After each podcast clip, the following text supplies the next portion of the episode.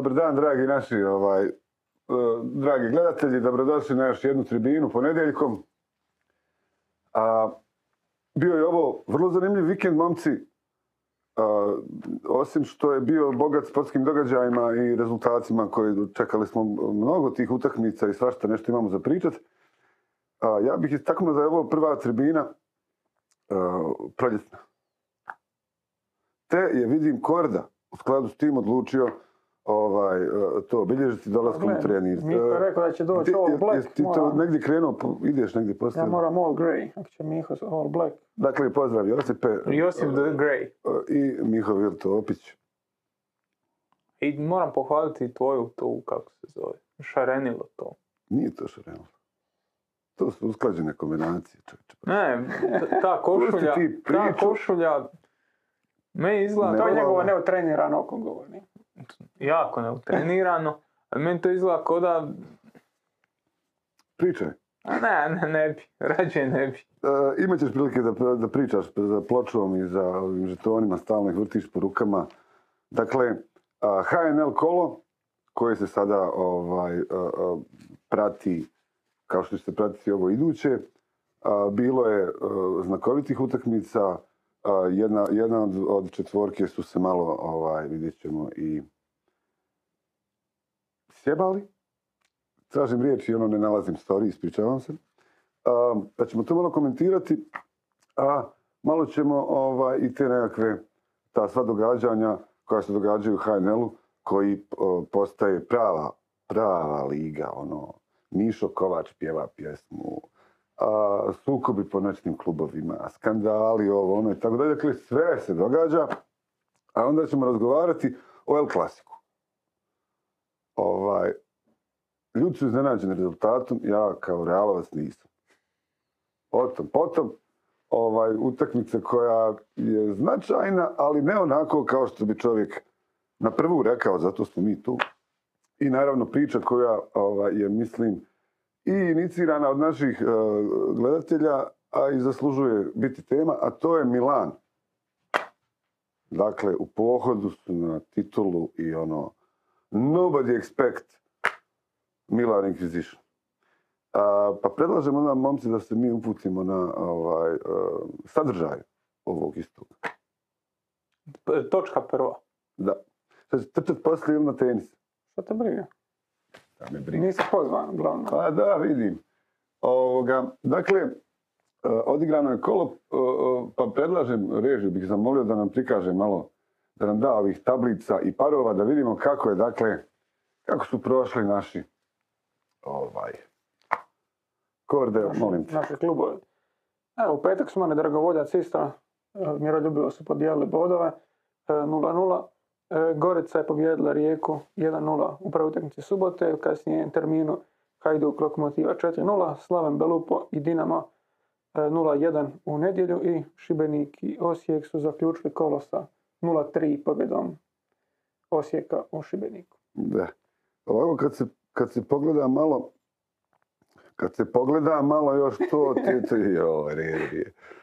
Dakle, uh, ok, koliki je, kako, to, o, o, o, ajmo reći, ajmo, hoćemo rijeku naravno. Prvo, to je kiks, to je ono, mislim... što To je ozbiljan kiks, da. E sad, koliko je to ozbiljan kiks?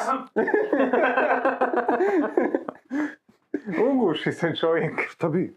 Ne znam, zagrca se vodom. Dakle, zašto, kako i koliko će ih to koštati? Pa mislim, bila je na indeksu je bio naslov kao e, Gorica iznenadila Rijeku, zakomplicirala utrku za naslov.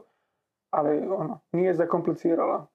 Tim je pomogao da se jedan klub ono, malo značajnije izbaci iz te utrke. Govorili smo i prije da je Rijeka jedan od, mislim, nije jedan od nego glavnih favorit da će prvi posustati u toj nekoj utrci. Sad im se povezalo to da ih je poslije kup utakmice Dragovoljac svladao gdje jednostavno se nisu mogli pomaknuti nisu ni u ovoj utakmici baš izgledali fizički na nekoj visokoj razini i povezali su ta, ta dva loša rezultata kojima su se malo značajnije odmakli od vodećeg Dinama i sumnjam da baš mogu nadoknaditi ove bodove koje, koje zaostaju u terenu. Znaš što ću ja tebi reći? Je, pričali smo mi da je e, Rijeka prvi favorit za otpadanje.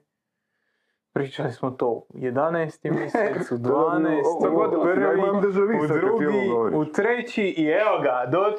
Znači, je, ovo što Korda kaže, ovo je šest bodova, ono, bodovi koje je jako teško nadoknaditi. Protiv, uh, protiv Dragovoljca imaš priliku zasjest na vrh tablice, doslovno uzeti prvo mjesto. I nisi iskoristio. Uh, sad ti dolazi Gorica na koju se moraš vaditi. Meni je jako zanimljiva izjava koju daje Tomić nakon utakmice i dosta me posjeća na nešto što smo pričali sa, sa našim Jožom Paušićem iz Gorice. Koji kaže, dođe ta jedna utakmica koja privuče negativnu energiju. Konkretno Gorici je to bio Šibenik na kraju sezone. Tu je čovjek bio, kad, ti si bio isto Dobro. priča, ali Dobro, ok. E, dobiješ rijeku iz Goricine perspektive. Dobiješ rijeku u prezadnjem kolu prvenstva i umjesto da si tu 4, 5, 6 bodova dalje, ti izgubiš od Šibenika i sad je u glavi potpuno tri boda. Nije to puno, ali to je puno, potpuno drugi film. I to je ono što se dogodilo u Rijeci. Rijeka, vjerojatno cijeli prošli tjedan su svi ti igrači razmišljali o tome kakvu su priliku propustili protiv Dragovolja. Da baš ovaj, bilo je ono, ko, ko, ko je ovaj, uh, Drmić? Drmić, da. Baš ono. Drmić koji je i frustriran bio, Baš ono. dijelom i time kako je igrao on i kako su mu suigrači donosili loptu, ali time da zna da je imao prvo mjesto u rukama.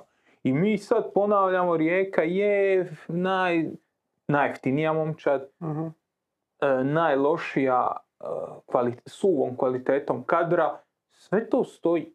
Ljudi su non stop prebacivali ta očekivanja, penjali se, penjali se i sad kad su došli da to trebaju materializirati, Da, mislim, bilo je komentara ono, po društvenim mrežama, vidiš, is- ispod te vijesti da je, da je Rijeka izgubila kao ono, evo vam sada najboljeg trenera u ligi, Tomića i to, ali ljudi mislim, ljudi. mislim da, da, ono, da, da, da, je kriva percepcija da je ovo očekivano. Mislim, neočekivan je bio taj uspjeh da, da Rijeka bude toliko dugo u borbi, Bor- za, borbi za naslov. jer- Meni, meni, je sjajna, meni je sjajna ona situacija kad čovjek zna, gleda utakmicu, vidi da ništa ne ide kako treba i zna šta mu treba. Treba malo kontrole u veznom redu, treba neko ko će ubrza loptu, malo ko će, kad Gorica ostane sa 10 igrača, ko će to malo raširiti. Okrene svako iza sebe. Mato Stanić, jedini vezni, par okomitih krila i to je to što im Pavičić E, ne sad- može igrat. Dakle, da li je, da li je onaš ono, a, da, da u medijima naš ono kraj a, velikog ni, Tomićeve magije, bla, bla, bla i tako dalje, a ja nekako ne vjerujem da, li je, da, da je tu moglo nešto psihološki poći po zlu. Da li je zapravo ovo samo ono a, Pa Ja, ja, fizički... mislim, ja mislim da je psihološki malo. Odnosno imali tu sad uh, Tomiću, ovaj, znaš ono kao, nis- nisam dobro pripremio ekipu, to mi nikad baš nije bilo najjasnije. Ajde sad objasni, znaš, kako pripremio ekipu. Dakle, koliki je Tomićev grijeh tu? Od ovog što se može utvrditi na terenu. Ja mu ne bi, ja tom čovjeku ne bi, znaš koliki mu je grijeh? Da sutra umre u raj duša. Znači ja mu ne bi ništa uzeo za grijeh. Jer čovjek jednostavno kaže, e, proljeće je čitavo gradio na tri igrača. Selahi, ball winner, e, velika e, energija u sredini terena, gnezda Čerin. Ista stvar, samo još malo komiti, malo više dolazaka u završnicu. I treći je Pavičić Mhm. Koji je tu manje više davao taj stupanj kontrole unutar posjeda i nekakvu kvalitetu ulaska u, u završnicu. Pa imaš problem protiv e, Slaven Belupa e, kroz prvo poluvreme kad Slaven Belupa može odgovoriti na tu energiju, ali to nekako ishendlaš, e, drugo poluvreme Pavičić odradi jako dobro i dođeš negdje gdje dođeš. Sad nemaš Pavičića. Jednostavno broj opcija koje taj čovjek ima je zanemarivo malo. Da, i mislim, i to je do- dosta velik problem u kontekstu baš tog zadržavanja posjeda lopte. Jer ok, protiv Hajduka je bila specifična situacija gdje si mijenjao informaciju, ali ono, Rijeka je primarno tranzicijska ekipa i sad i oko kad, kad si fizički pao, uh, usamljen u tranziciji bilo koji od ovih igrača neće napraviti ništa. A protiv ovakve Gorice, čak i s igračom, uh, više ti nisi mogao uspostaviti nekakav dominantan posjed igre iz otvorene igre dolaziti u prilike, nego sve njihove nazovi ih šanse koje nije baš nešto bilo, nego sve su bile iz nekakve tranzicije ili nešto što je blisko tranziciji. Da. Tako da u tim situacijama baš vidiš da, da Pajočić je- jako nedostaje. M, Interesantno je da se, da, da se ovo događa nakon a, kupa i onakve utakmice. Mislim da su se Ko- mogli... a, Da što zadnji kadrovi su bili finale svjetskog prvenstva, samo malo staviš uh, drugi stadion i muziku i to je to. Znači, potpuno ono, lom. e, Da li je moguće da je to... šta da se dogodilo psihološko pražnje. Pa, ja mislim da je psihološki puno teže njima pao, ponovit ću se, već Dragovoljno. dragovoljac. Mislim da je to bila ta prekretnica kad ti čitav tjedan treniraš i razmišljaš u glavi, što je rekao Samir Toplak, ma mi smo da bili. A čekaj, koliko, je- koliko je dana bilo između kupa i te... Četiri. Hm. Hm. I okej, tu je fizički umor faktor. Onda imaš tjedan dana dalje. ne, ne, sad nije to faktor kažem, ovaj, Da. zeznute su to stvari, timske, timske dinamike i s takvim kadrom i a tebi se natovarilo nešto što zapravo sigurno da ćeš ovaj period a, nakon svega gledat malo blaže i znaš, vidjeti da si zapravo već dotle napravio mrak posao. Da. I niko od ovih ostalih nije kikso. Mislim, nije bilo nikakvih neriješenih rezultata. Hajduk i Osijek su svoje utakmice riješili. Dosta uvjerljivo, da. Dinamo isto tako. E, S, tim, s tom razlikom da Hajduk i Osijek onako uvjerljivi rezultati, puno golova, a Dinamo, Dinamo, šampionski, 1-0. Dinamo, znači, ja sam se borio fizički ostao Upravo o tom budan. razmišljam, da ne zaspijem. Znam, to je to. Znači, ručao sam nedjelja popodne, računam šta ću, ma neću ići spavat, ne, neću se digni na Dinamo. Ostane ja budan, popijem kavu. I ovako, ajde, ajde, trzni se životu. Slaven Belupo realno nije imao šanse. E, Dogodila se jedna stvar koju ja nikad neću razumjeti kod Slaven Belupa. Slaven Belupa je kroz prvih pola sata mogao ozbiljno nastradati. A, zašto je Zoran Zekić odlučio zrcalit e, Dinamo. Dinamo, meni ne ide u glavu. Jer ono, šta računaš da će tvoj igrač e, koji je lošiji protiv boljeg jedan na jedan dobro prolaziti? Neće kum. I onda ti se događaju problemi. Nakon ozljede Božića, nakon promjene te, te e, postavke, e, Slaven Belup uhvatio nekakvu ravnotežu, ali prilično neopasan za, za suparnički gol. Tih 1-0 je moglo trajati do preksutra. Znači, to je Da. doslovno ne bi nikad pao gol. Da, ali ono, Zekić ka- ka- kako mu je poslije utakmice komentator, kao neko stilu pitanje bilo, ono, niste ništa napravili, ono, naš, Dinamo vas je zgazio. Onda on rekao kao, pa dobro, ni- nije Dinamo baš nešto puno napravio. I to je baš poslije stabilizacije Slaven Belupa možeš reći da je to takva Da. nekakva igra bila. A prvih 25-30 minuti baš i ne. Jer ono, mislim, ovo su one utakmice gdje, koje bi kod Bjelice nazvali rutinski. Ono, dobio si 1-0, sjećaš se ono Bjelicenog Dinama 1-0, idemo E, dalje. k- koliko je usporedivo ovaj Dinamo s onim Dinamo? Dakle, koliko je, da li je ovo krhkih 1-0 od onih tamo što onak Ali ja mislim, odrađenih 1-0? s- sve govori koliko je stabilno ovo što je, što je Miho rekao za Slaven Belupo. Slaven Belupo isto kao protiv Hajduka kad su igrali i osim one što su pobjegli jednom, isto kad su zabili gol, apsolutno ništa nisu napravili. I isto tako i sa Dinamom. Sa Dinamom koji je, kojem su stoperi jako dobro iskakali, mislim ne znam koliko je stoper sjecanja točno imao, ali uh, Franjić je bio iznimno aktivan u tim i tim uh, zatvaranjima uh, prilično visoko. Meni ono što, što je smetalo kod Dinama je da u, čak i u takvoj igri oni su opet dobivali jako malo u, u izgradnji igre. Jer ti kad pogledaš, svi oni su imali preko 50 dodavanja, a ono, oko 80% točnosti. U nekakvoj fazi izgradnje igre i ulozi stopera, to je opet ono što nedostaje. Nam, ok, sad možeš naglasiti, Šutalo je dao dugu loptu Novašića, što je on zabio ali to je ono hero potez, to, to nije ono kontinuirani nekakav posjed i ono što smo bili prije, prije govorili kao Dinamo problem.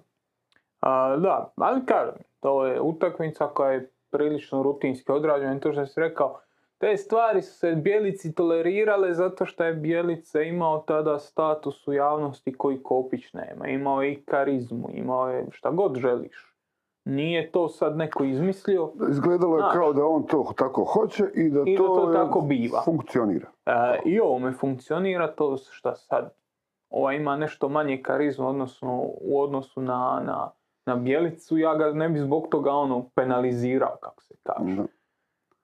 Pa dobro, evo, a Demi se vratio, znaš što se toga tiče, to je, kažem, ovaj, a, Hajduk, eto ta, znaš, stalno ta, Imamo pitanja za Dinamo. Ajde. Ako ste završili sa svim, Ajde, postavi Da, pitanje pa ćemo se mi vratiti. pol poništeni var. Aha, Dobro, da. Da, jer u biti Ne, šta su... prvi gol je Svar aktivirao pa da ga poništi Petkovićev, a drugi je poništio pa se VAR aktivirao da ga prizna. I ono, na kraju udruga, ova sudačka komisija je rekla da je gol trebao biti priznat, ali ovaj na varu krivo povukao linije. I To je ono, ono pitanje što si ti pitao Bruno Marić. Da, to je pitanje koje sam pitao Bruno Marića, gdje oni sad e, se čude kako je čovjek kojeg je tamo postavio kratel, za kojeg Bruno Marić kaže da je prošao e, akademiju HNS-a, odnosno da je prošao tečaj ko tehničar. je. tehničar. Da, da. Kako on pokrio povuka liniji? Evo, čudim se čovjek kojem to niti je ono posla, niti vjerojatno ružno zvuči kad kaže nije ga briga. Šta tehničar zna o su- suđenju? Uostalom, gospodin Kulušić je tamo bio, kako se zove, VAR u vaš sobi, on je taj koji ga treba, bude, ono, koji ga treba kontrolirat. O Kulušiću kao sucu mišljenje ne, je vrlo jasno. Mi ćemo umjesto da, da, da imenujemo odgovornog, izmisliti nešto kao naš ono, povuku A ne, a ne. krivo crtu. Ali mislim, ovo, ovo je dobra prilika da se spomene i da ja isto smatram da je kod te sporosti i tog problema vara jako velik eh, faktor i tehničar. a normalno, tehnič, Da. tehničar, tehničar je čovjek koji radi to. Ne A- možeš ali ti njega a Do sad požuriti. i nismo spominjali čisto zato da ona dobra, dobra je prilika da, je- da je se i na to mi- ja sam, kad je bio e, gospodin Bruno Marić tu, pa smo se toga dotakli, pa je on držao e, stranu tim tehničarima. Mi smo sve ljude obučili, oni sad mogu raditi u HNL-u u Ligi prvaka. Mogu, ali u Ligi prvaka ih niko neće zvati. E, jer u Ligi prvaka e, UEFA obučava svoje ljude koji to rade. Znači, tehničar na VAR u Ligi prvaka je čovjek koji plaća UEFA. Da samo što mislim, zato, ne- zato ti je odgovoran ono, ne uposlenik Croatela kojem si rekao, evo, bi ti zaradio još e, 300 kuna dnevnice, bi, ajde ti tamo povuci te linije, nacrtaj ti to nama nešto, malo tu mišono znači njega, njega i imaš tamo program koji će to iscrta, on je rekao, dobro, zašto ne? Kako ćeš ti kazniti sutra tog čovjeka? Ako ga treba kazniti. A ma ne, na račun ovoga ga treba kazniti, besmisleno je za besmisleno toliko tehničara, jer tu je odgovoran ta sudačka organizacija. Apsolutno. I Koja sad, onda do pojača im onda to, nek vježbaju više, ne znam. Ali- Znaš, ali kako ču- neko čuješ, postane bolji? A kako, ćeš, kako će čovjek koji je zaposlen na Croatelu, koji tamo razlači kabele, karikira, kako ćeš ti njega zvat, ej, e, utorak popodne, srijeda jutro i četvrtak jutro, dva sata vježbanja crtanja. Čovjek ima svoj posao preko. Ne znam, a gle, Znaš. n- ne bih ulaz, ne želim ulaziti u to i objašnjavati, to, to nije naš. Prevelika je para u igri da bi meni sad neko govorio utorku i srijedi i četvrtku. Ali da ti stvar a, završi na tehničaru koji nije dovoljno brz i ne zna povući crte, zajebi to. Mislim da je taj sustav pre, imamo. Pa lako, lako mogu. Da, to, i o tome smo pričali da je to koji sve u životu imaš različite, različite sustave koji su odobreni. Ovo je najjeftiniji sustav, isto tako se mora uračunati da se radi sa dosta malo kamera i da je to vrlo nezgodna kombinacija. Posebno na terenu. A, a, a, a to je tako jer se gleda uštediti svaka kuna gdje se go može. Da. To vidimo da nije nekad ni najpametnija razlika između tog entry levela i ovog srednjeg ili ovog boljeg. Stvarno nije toliko velika. Pa ob- ob- objavili su nekakvo financijsko izvješće, nije da nemaju para ovaj, u, toj, u toj industriji. Ovaj, dobro, kakav je zaključak onda da, znači, ko je oštećen, ko nije oštećen? A oštećen je Dinamo, mislim, poništen je regularan gol zbog offside jer Oršić je isto tu bio. Mhm. To, u toj situaciji, offside koji je kasnije Petković zabio i ovaj drugi, pa bar je pola metra bilo razmaka između Oršića i zadnjeg igrača. Ok, možda je digao čisto reda radi. I Pa ne, ono, pa i, i na, u, na polju da isto čovjek diže offside u trenutku kad se na televiziji to čini vrlo jasno.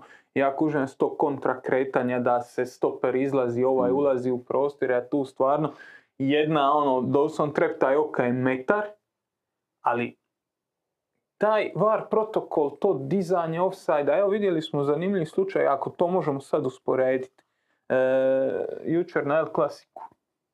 Kad sudac diže offside, kod, e, ako se ne varam, drugog Obameyanga, Treće.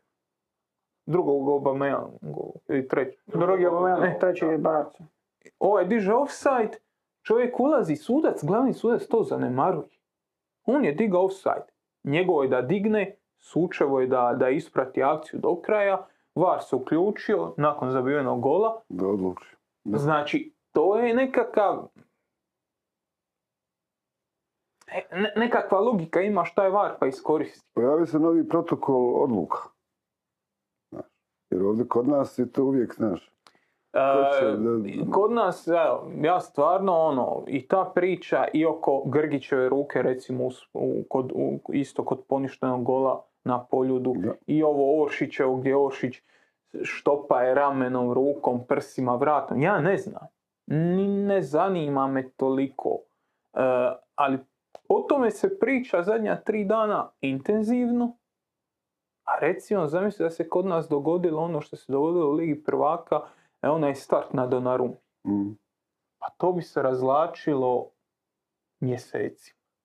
Zašto, kad smo već tu kod te sudačke organizacije, zašto smo dobili ovako šturo priopćenje, a pro- po- pogriješeno je, zašto nije neko izašao u javnost, odradio, objasnio zašto je ovo ruka, aha, zašto se ovo nije gledalo, zašto je e, dosuđena ruka Grgića bez da je e, VAR sudac pogledao. Odnosno da je glavni sudac išao mm, da. Postoji razlog. Sad to ljudima treba objasniti. Svaki kontakt ruke e, prije same realizacije je ruka. Ono po meni nije ruka. Nije kažnjivo igranje rukom, da se razumije. Ruka je uz tijelo, ali trenutno su pravila takva, znači da u onom trenutku njega pogodi lopta u ruku, odbije se i on zarola i prebaci na desnu nogu i puca, VAR se neće uključiti. On se uključi jer mu je pala i on je odmah prvom zakucao. Ovo je kažnjivo, ovo nije. Zašto? Nisam napisao pravila, takva su. Ali bi neko iz sudačke organizacije to treba objasniti ljudima. Jer ta se pravila mijenjaju svako dva tjedna, svake sezone se mijenjaju i jasno da se stvara, da se stvara e, zabuna. Znači, taj gol je po aktualnim pravilima Da, umjesto da, ispravno poništen. umjesto da kažeš ko je ovaj, kriv, E sad, jesu li ta ti, pravila... znaš, ono, Kužiš. puštaš da ljudi razvijaju teoriju urota. Kužiš, jesu li ta ono, pravila e, dobra, loša, kriva, ja u to ne ulazim, ona su takva i neko ljudima treba objasniti da su ona takva. Pazi, ali imaš stvar tu jednu da, da nijedna od tih odluka nije ma- velika materijalna greška oko rezultata. Pa nije... Pa dobro, u slučaju Dinama je to ono na 0-0 bilo i ono, I ovo je isto bilo na... Da. Je li Dobro, ovo bilo na ajmo nula? reći da, da je ono, znaš, nije ostalo neriješeno Dinamo E, i Slavija. kužiš, da je, da je u Krstanović e, zakuca nekakav No, gol, bome bi se pričalo. E pa to ti hoću reći, dakle, to su ti, znaš, ono, pluta, pl- plutajuće mine, ono, na koje će, na koje će se naleta javnost i spremna za te priče, jer sad svi gledaju sve utakmice. A, Da, ali imam da, mislim, ja često i ponašam ovim emis- emisijama da svako kolo, a utakmica nema toliko puno, utakmica ima pet, da svako kolo ima neka ogromna, ogromna greška. Bruno Marić je rekao da suci neće odlučiti. pa da li za Ko sam sad, ja da mu ne vjerujem? da li za sad odlučuju? Nisu ili jesu, ne znam. Ali ako toliko griješiš, Mislim sad bi trebao ići pozbrajati nekakve i, i potencijalne situacije šta bi se izrodilo iz Jer kužiš, da, e, jer kužiš ovo, ovo što Korda kaže, imaš, aj zbrojit ćeš neke te što si ti rekao materijalne greške, evo sad nije oštećen Hajduk, sad nije oštećen Dinamo, jer se to nije materializiralo. Koliko imaš situacija da se može materializirati u nekom kontekstu? Mhm. Je li penal e, Osijeka u, Haj- u- na Poljudu trebao biti e, vraćen na ponovo izvođenje? Je li ruka u Kranjčevićevoj treba biti dosuđena? Je li Ademijev, je li Ademijev prekršaj prije faula? Znaš, kad odvrtiš sve to, je li e, faul Kalinića u Istri, je li on, e, je li se on gleda na varu analogno situaciji Donnarumma i Benzema. Znači, to traži malo preveliku analizu za koju ja nisam stručan. Mi s ovim ćemo se baviti taktikom, ako i kako može. Ali da suci imaju malo, malo previše tih grešaka i malo previše ostavljeno pr- prostora za priču. To Ima je još jedna zanimljiva. pitanje. U Osijeku, E? penal za Goricu, pa poništen jer je Mitar u zaleđu. Zašto tu prekršaj prijašnji vrijedi pa nije penal, a u Istri? A E? Kužiš, pa to, to, to, su- to, su te stvari gdje mi pričamo o kriteriju. Mi ne pričamo o ono, pričamo o tome da ne postoji, kod sudačke organizacije ne postoji da je ova stvar sad uzeta kao nekakav benchmark, kao nešto što se događa i na temelju toga, nego ovdje da, ovdje ne, tamo možda i vrtiš priču do besmisla. Jer doslovno imaš e, prvenstvo sa četiri momčadi, to ti je... Svaka utakmica je bitna što si ti rekao, svi sve gledaju. Da. Sviđaš, e, kad oni ne igraju međusobno, to ti je ono... 60% utakmica ti odlučuje o, prvaku. Mislim, Sve kao, kao što je sad se može ispostaviti da je to za rijeku, mislim bi, da su to bile odlučujuće ono, dva kola. Da. A što se tiče Hajduka, Kalinić se uigrava. To je sad, znaš, ono, mogu li Livaja i Kalinić zajedno, bla, bla i tako dalje. A, Hajduk je odigrao dobru utakmicu. Kakvu? E, ajde da, da, da prvo riješimo slučaj Kalinić. Zašto danas može, sutra ne može, itd. itd. 90 minuta protiv Rijeke. 73 minute protiv Istre. 25 minuta protiv Dinama. Plus ovo u kupu 24 minute protiv Gorice. Dobro. U tim utakmicama Kalenić ima nula oduzetih lopti, nula presječenih lopti. Znači njegov defanzivni učinak u tim utakmicama, u svim dosad odigranim utakmicama je nepostojeći. Nema ga. Može li to Hajduk sebi priuštiti u, svojoj igri? E, Ali, isti, ista, ista, isti čovjek igra protiv e, Lokomotive 90 minuta, tamo ima dvije presječene lopte i dvije oduzete. Dobro. To su četiri oduzete lopte i nije ih on oduzeo u, vlastitom, u vlastitoj polovici. To su visoko oduzete lopte, visoki pressing. Kad napadač oduzme dvije lopte, puno je. On je oduzeo dvije i još je presjekao dva dodavanja. Da, jer mislim da, da se baš nekako javnosti, ono, za, razliku od u biti toga što smo mi pričali još u Slaven Belupa kad, kad su igrali s njima i te neutakmice koje se kasnije vezale, da je Hajdukov problem defensivno jer ne osvajaš visoko lopte kad, kad su igrali njih dvoje skupa e, i da nemaš tu, tu taj brzi povrat posjeda i da, da bi Hajduk trebao igrati na posjed i onda bi trebao automatski imati taj, takve igrače i to je cijela naša poanta bila toga, te priče o Kaluniću i, i Livaji skupa. Ali dobio sam dojam da se nekako javnosti priča o njihovom kretanju kad Hajduk ima loptu. A ja ne vidim zašto bi problem bio. Da, to je najmanji problem. Kad. Hajduk ima loptu, zašto bi problem bio Livaja i Kalunić? Problem je e, posljedičan. Jer ako ti napadači ne igraju obranu, ti ne možeš zadržati loptu, ti ne možeš napraviti rep Da. Povlačiš se duboko na svoju polovicu i onda kad tu osvojiš prostor, dotaknut ćemo se toga u El Clasiku. Erala. Dotaknut ćemo se toga u El Clasiku kad je ljudima možda malo to i lakše skužit. Ti imaš previše prostora za proći gore. Ti moraš biti previše direktan i ti našiljiš loptu naprijed i onda je opet izgubiš. Jer normalno nisi dovoljno blizu da, da pokupiš. Da, jer sjeti se onih prvih utakmica kad, kad, kad je Kalinić igrao koliko je dubinskih lopti na njega bilo. Jer jednostavno nisi imao tu kontrolu. E, ja bih rekao da je čak protiv, e, Gor- e, protiv e, ove, kako se zove, lokomotive, ajde da još neke stvari razriješimo, da, da isto napravimo jednu ogradu naprijed.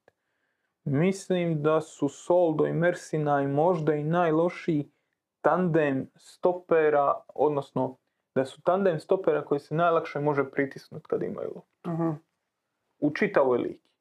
Znači, Mersinaj nije nešto dobar na, u posjedu, pokretan je, dosta je mobilan, dosta, dosta zna e, kontrolira prostor iza sebe, na lopti nije miran. E, Soldo isto tako, Soldo još i sporiji, dosta loše gradi loptu doš- dosta loše gradi loptu kad je dobije pod nekakvim pritiskom i njih dvojicu je možda najlakše pritisnuti. Iz toga dolaze ove čet- četiri osvojena posjeda.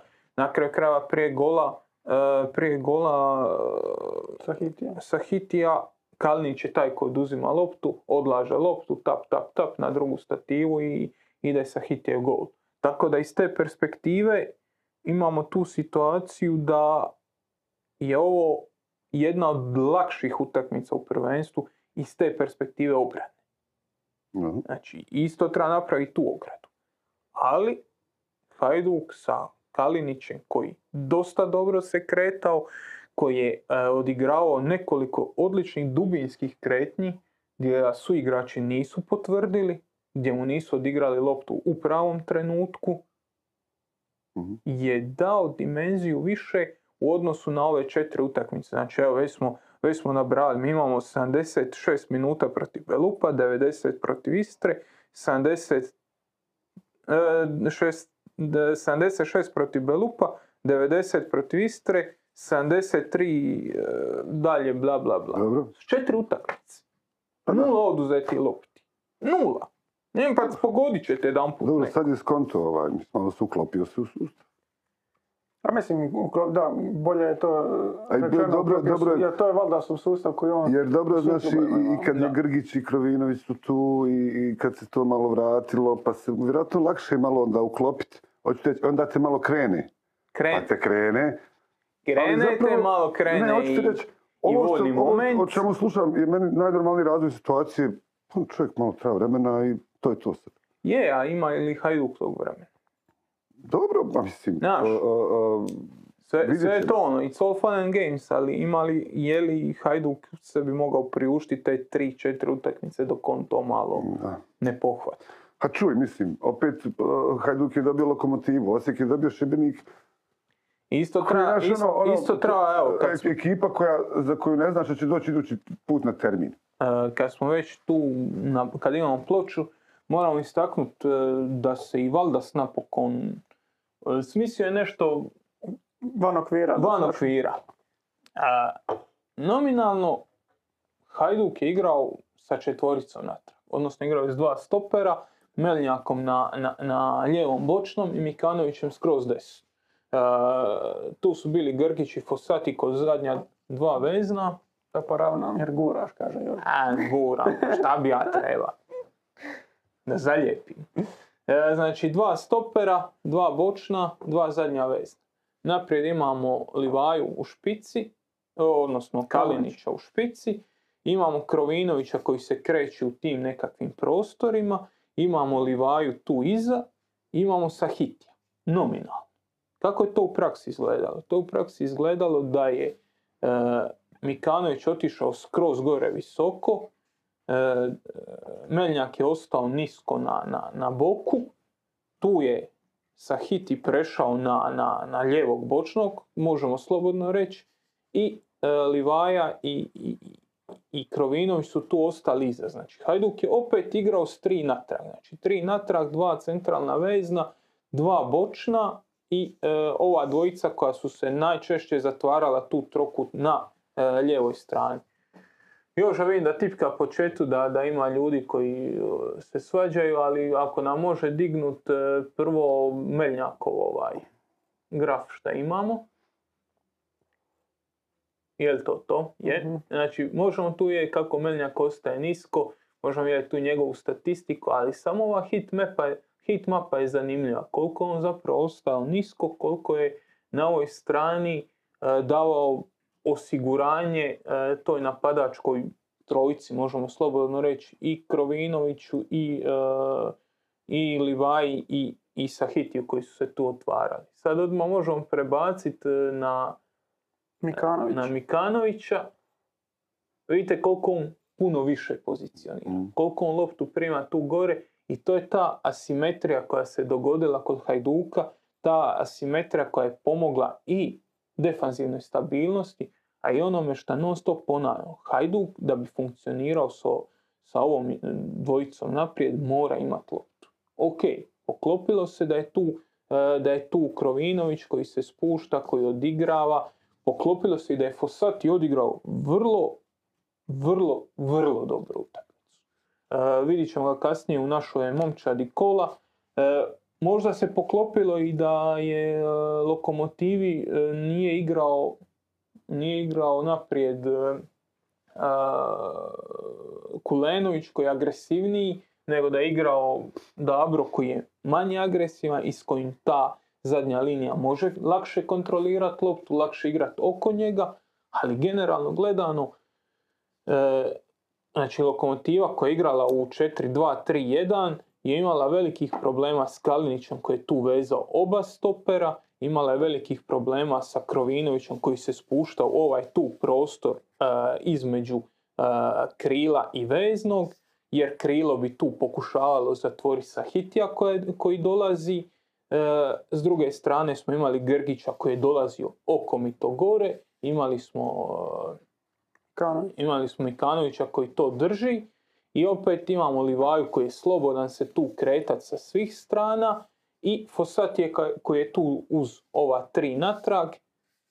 Fossatija koji je držao tu nekakvu stabilnost i kad bi e, suparnik pritisnuo e, Hajduka uz ovu tu stranu, kad bi odigrao povratnu na, na e, Meljnjaka, imaš njega kao konekciju da spoji tamo sa, sa, sa Mikanović. Znači, iz te perspektive Hajduk je sa opet trojicom e, natrag dobio jako dobru stabilnost, a u obrani se opet vraća u nekakvih 4-4-2 gdje si jednostavno zatvorio to, zatvorio si među liniju koju, koju, e, koju lokomotiva nije mogla otvoriti sa ovakvim kretanjima. Dosta dobro si vraćao posjed, 60 i nešto posto posjeda si imao, dosta dobro si usmjeravao ih na bok i onda opet moramo istaknuti defanzivni doprinos kojeg si dobio od Kalinića koji je u svim ovim ostalim utakmicama izostao.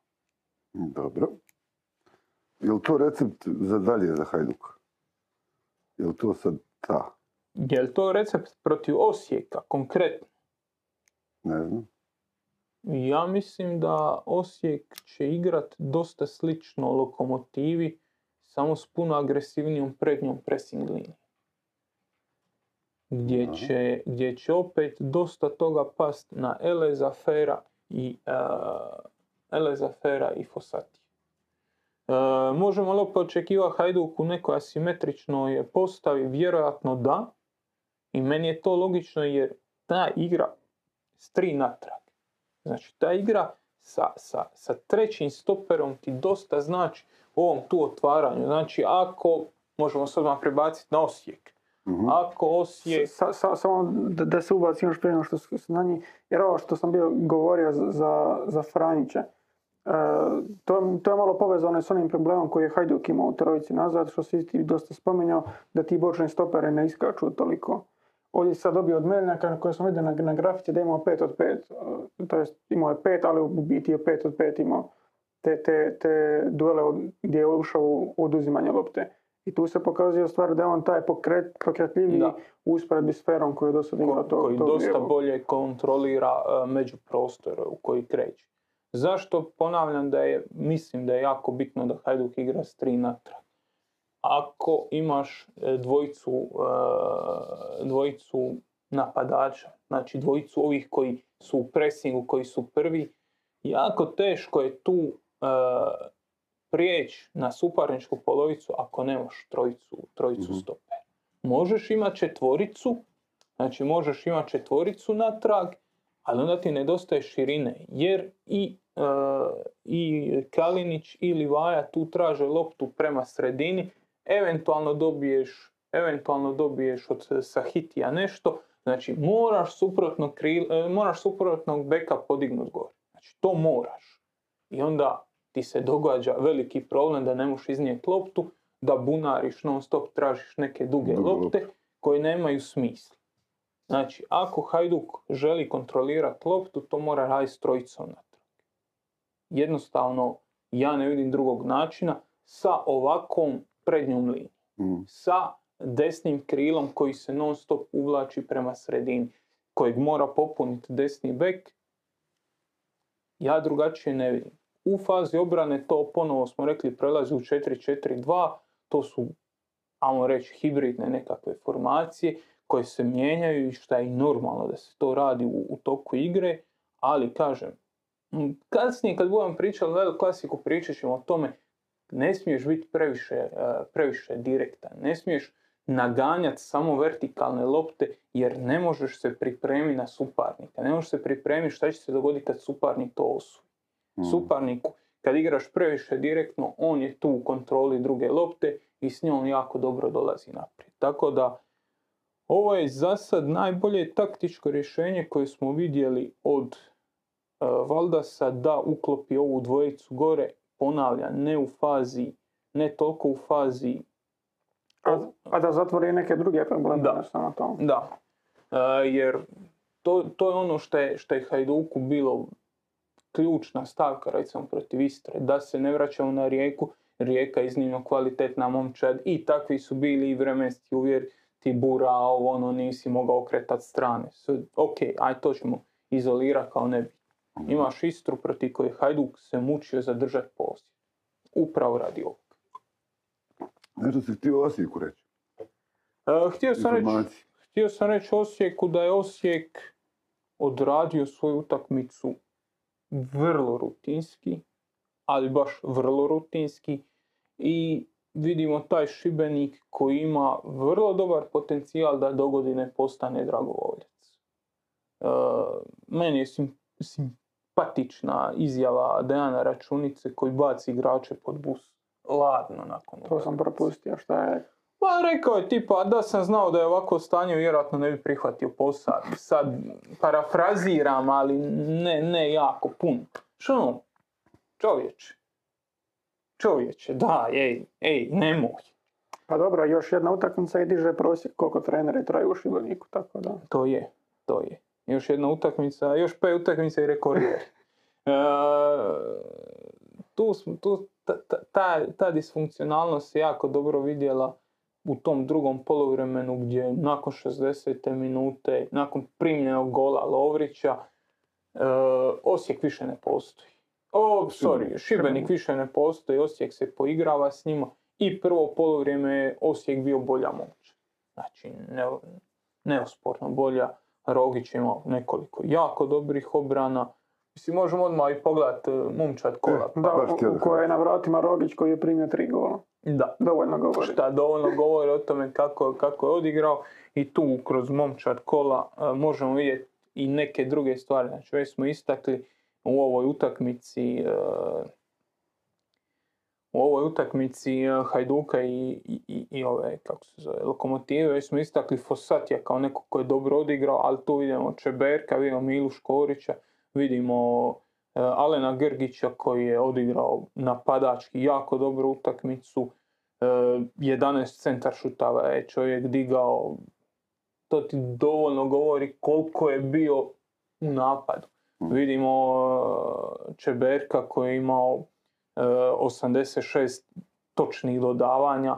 Vidimo Milu Škorića koji je imao e, 73 točna dodavanja. Znači, Ne, Osijek- ne samo to, mislim da je Čeberko imao i sedam presječenih mm, lopti i to. Ali napokon više, vidimo, više su to lopte koje su moji dodali jer Da. nisu znali šta će sa ali napokon vidimo nekoga iz Gorice, tako da još ne može prigovoriti. Bušina sofa, majku ti.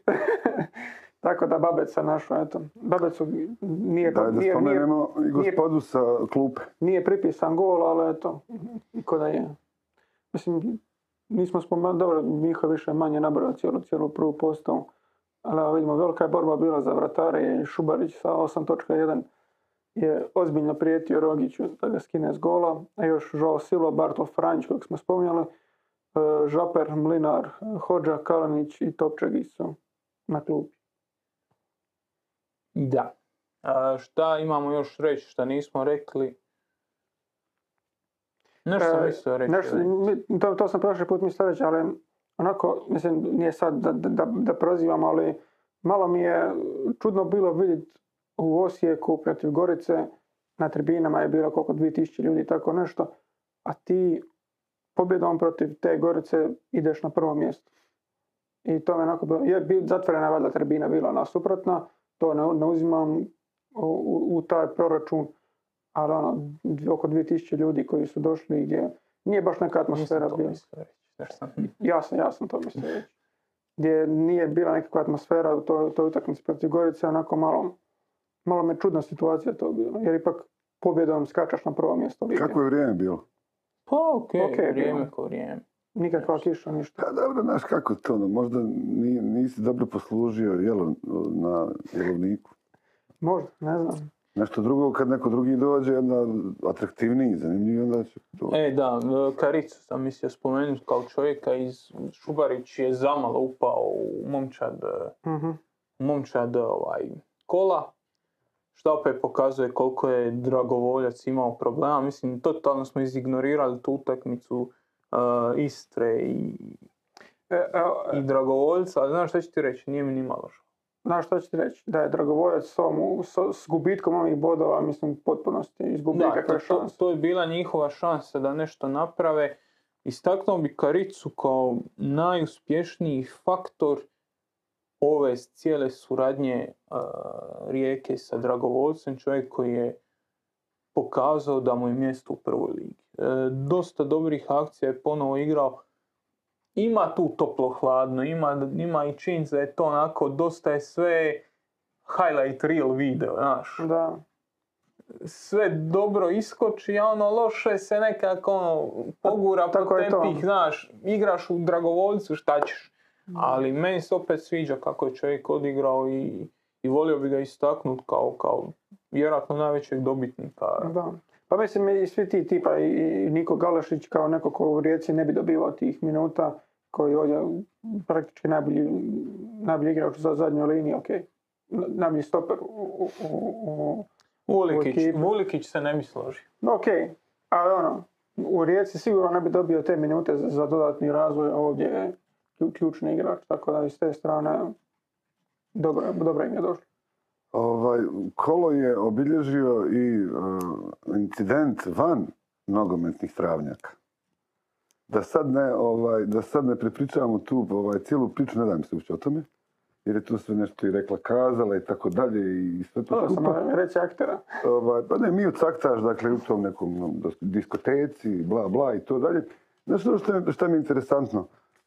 Kad usporedim reakciju kluba prema javnosti kod nas ili vani. Odnosno, šta mi očekujemo od klubova ili ne očekujemo i kakav karakter oni kao, kakav, znaš, kakav su oni faktor? Kao, to je njegov privatni, ovaj, privatna stvar, šta on tamo radi, on je nama bitan ovdje, ne znam, ispričao se, sve to u redu. Majstore, ti imaš djecu u, u, u mlađim kategorijama i ta djeca imaju roditelji. I ono, meni to nije jasno zašto ti roditelji ne kažu, e, samo malo, samo malo, ovaj, šta vi kao klub mislite o tome da, dobro, ajde, malo momak se zaletio van, pa neću uopće karakterizirati ono, dolari, te, boli me John, nego ono, Hoćete vi sankcionirati, hoćete vi pokazati sada, ne znam, mlađim uzrastima da, da je takvo ponašanje, da sportaša ne prihvati, bla, bla, ne, serem bez veze. Ima, ima pita. jedna stvar, ima jedna stvar pita. koju je Korda jako dobro istaknuo.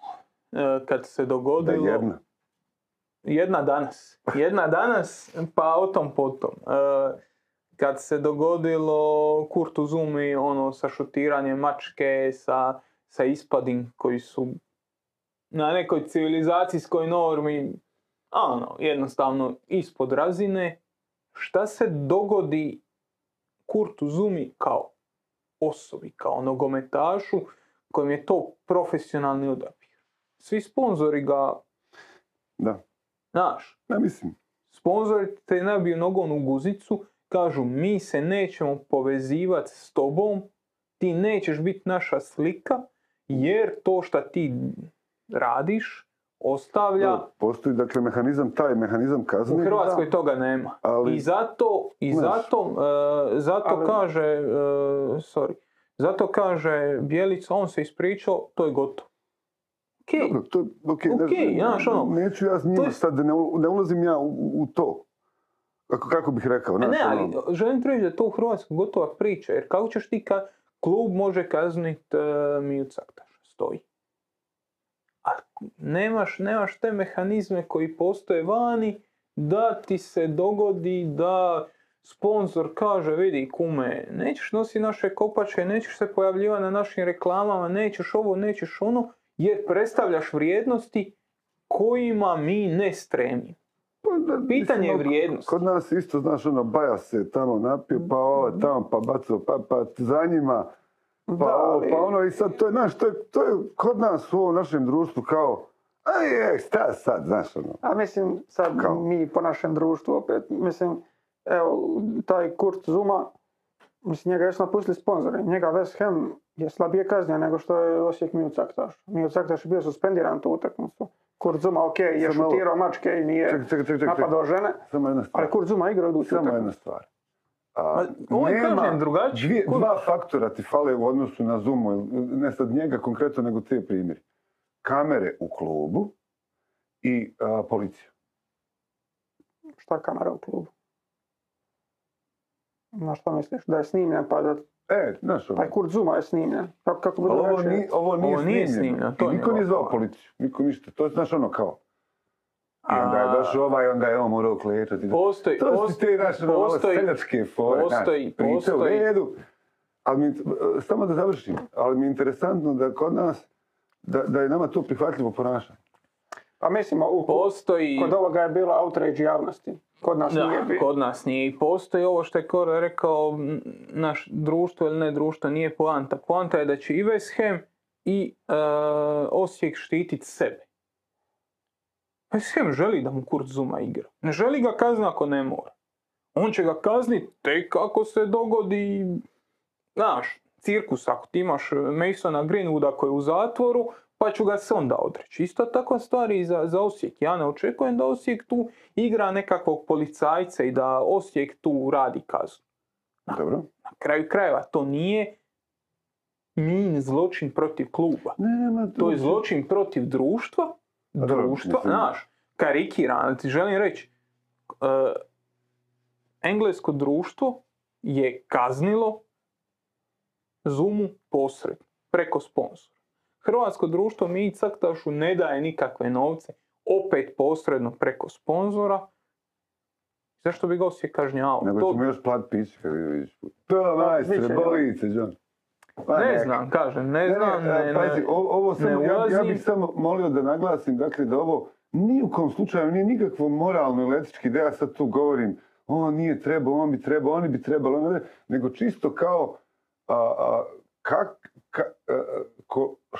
što, je, nogometni klub unutar nekog društva. Šta on predstavlja, šta znači, šta se od njega očekuje i tako dalje i tako dalje. I tako dalje i Znaš. tako bliže. Ja kažem, što Kora kaže, nije ni West Ham kaznio Zumu da ga je suspendirao četiri mjeseca. Klub, svaki klub će danas štiti svoju imovinu.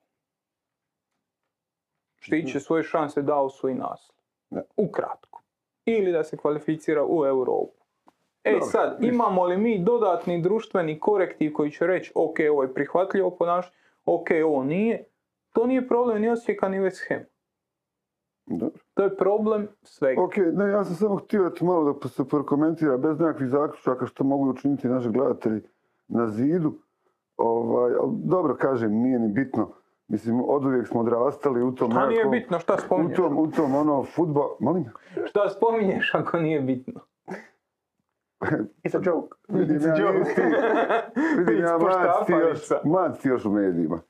Ovoga, a, pa čisto eto malo da to spomenemo, zašto ne. Ovoga, sad si me prekinuo.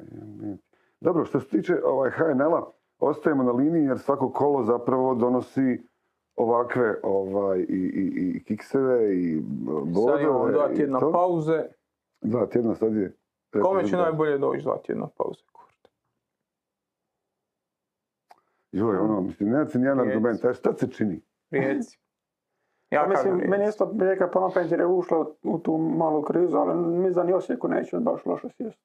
A neće nikome sješće i valjda su dobro jer će mu se sad doći dva tjedna da radi malo na, na tim svojim asimetričnim rješenjima koje je pronašao. Dobro će doći Kopiću jer dva tjedna mu je bliže povratak Ivanušeca. Ako- A Dobro, on je i bio na operaciji pitanje.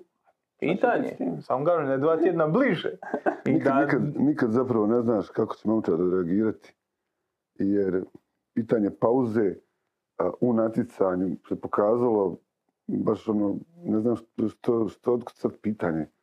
To kaže, a vidjet ćemo poslije kome je pauza dobrodošla. Ja, šta ti misliš, Kora, kome će biti? sad? Ja sam E, vidio, baš, poslije evo, jedno- jedno pitanje, Dinamo joj sad kad se Ademir Roštić fino napravi, fino Malo, dođu, malo glumiš Petković, i Ošić. odmah te napada. E, I odmah ja ne valja. Odmah osjetio se ugrožen. I imat će tehničar iz Vara vremena da malo provježba, dva tjedna, Dva nije tjedna. malo. Čovjek vjerojatno sutra radi prijenos waterpola iz... Dobro, gle, gle, pusti sada, ne možeš to pričaš o konkretnim ljudima, pričamo o nekonkretnim ljudima. Nekoj sjene.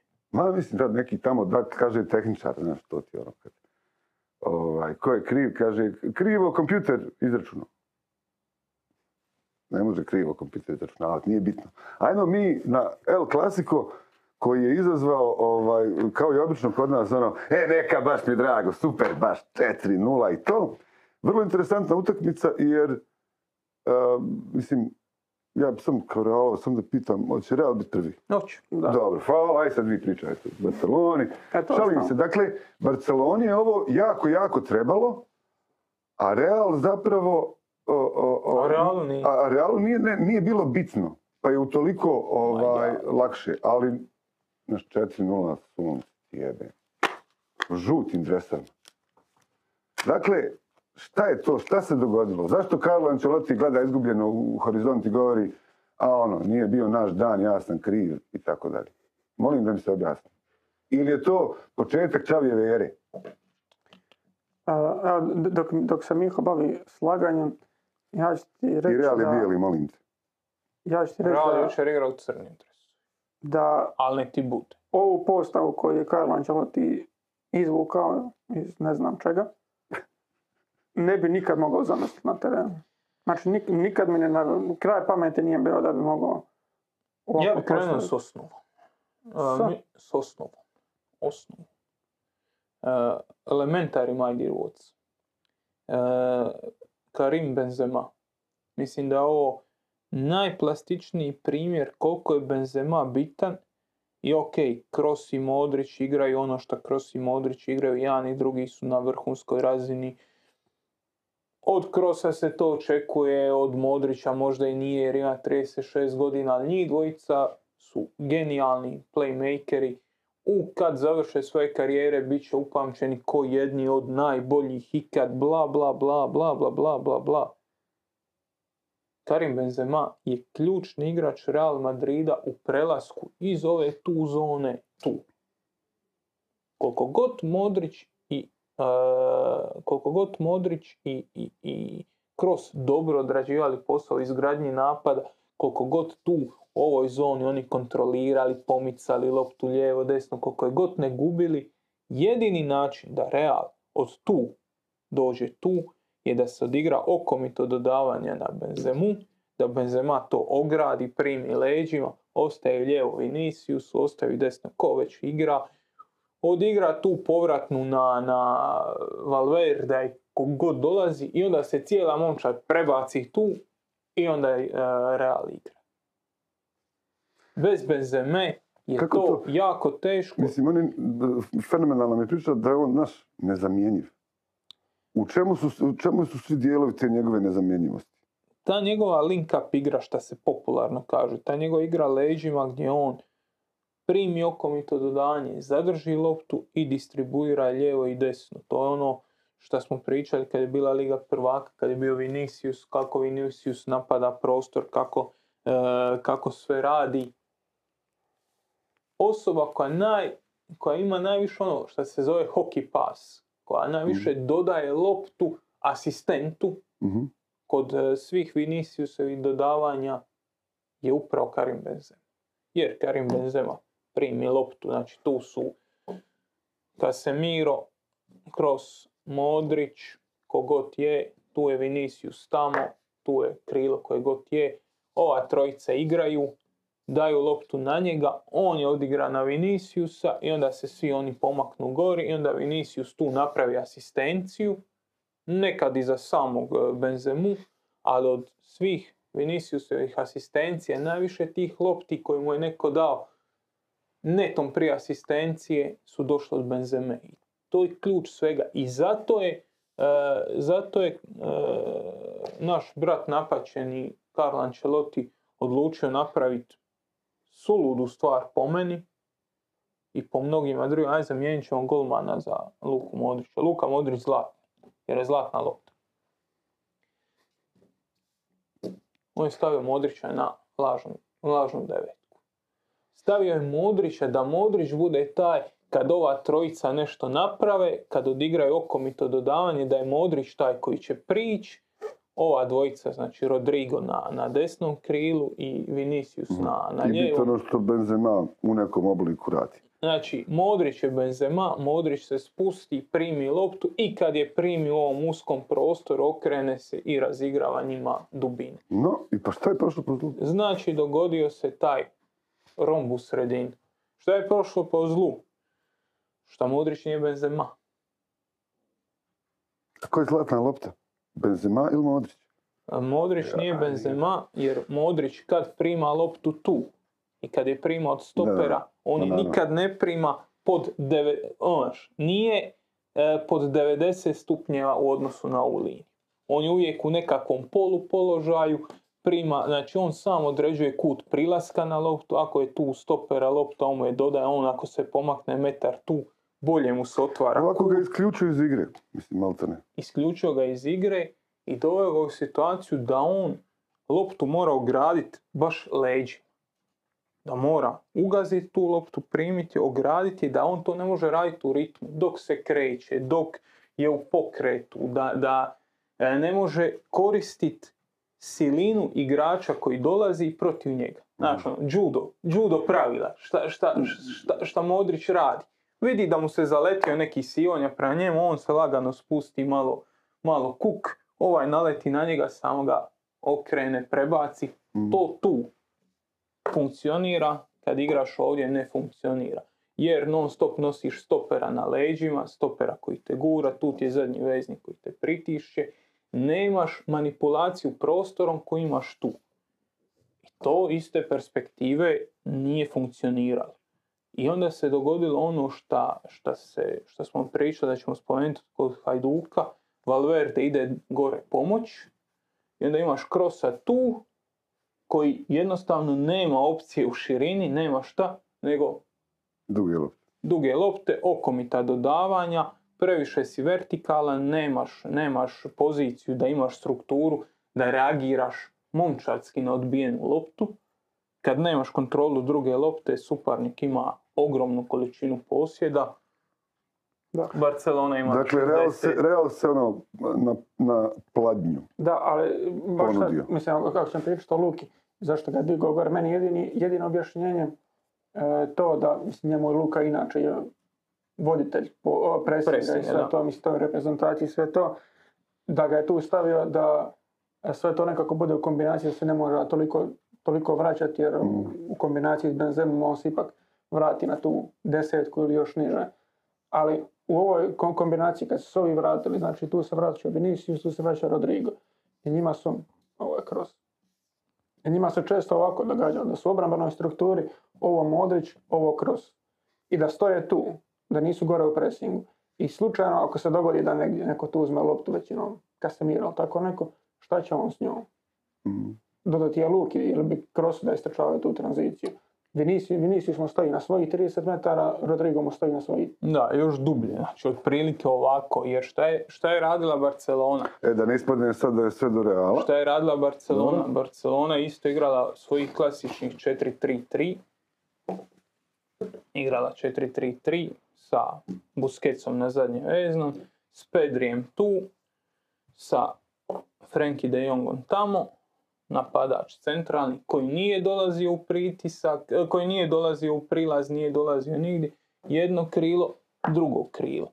Imaš situaciju kad ti se ovi bo- bočni podignu ovo što je Korda rekao, kad ti spoji s njim tu, znači povuče nisko dolje e, krila, imaš situaciju da ti se ovaj vezni Pedri, konkretno, ali i Frenkie de Jong s druge strane, on je ta konekcija, ono što je, ono što je Ancelotti tražio od Modrića, da spoji obranu i napad, je ovaj tra, e, Xavi tražio od Pedri. od Pedrija i Frenkie de Jonga. Znači, što je Kora rekao, neće ti izaći tu njih dvojica, ostaju tu na centru. Stoperi imaju dosta dobru kontrolu lopte, odigraš tu na, na, na, na Jordi Albu, imaš tu trokut, onda ti još priđe, uh, priđe Busquets u novi trokut, imaš kad je lopta kod njega tu, neki i pod pritiskom imaš jedan trokut tu, imaš drugi trokut tu, imaš treći trokut tu. Vrlo lako odigravaš loptu, vrlo lako dolaziš u ovu tu zonu, stvaraš pritisak konstantni na obranu, držiš loptu, čak i ako izgubiš tu loptu, dovoljno si blizu da pritisneš, da tu loptu vratiš natrag. Mislim da će ona isto uh, uh, mapa ovih aktivnosti prisnažiti tome što govoriš, pa predlažem možda da, ono, da... baci prosječne pozicije.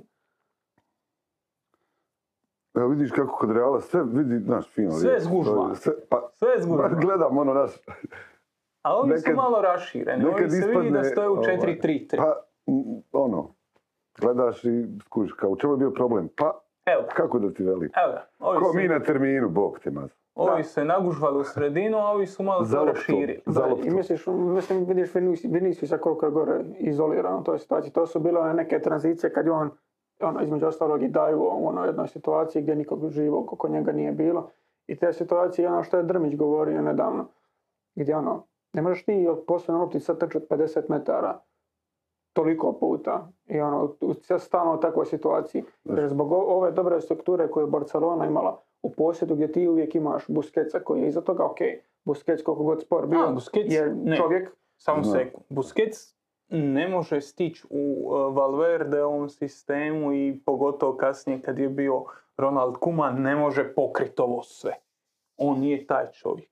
Ali ovo što smo rekli, ako se lopta izgubi tu, on zna da se tu mora pomaknuti dva, tri koraka i da će zagraditi prostor.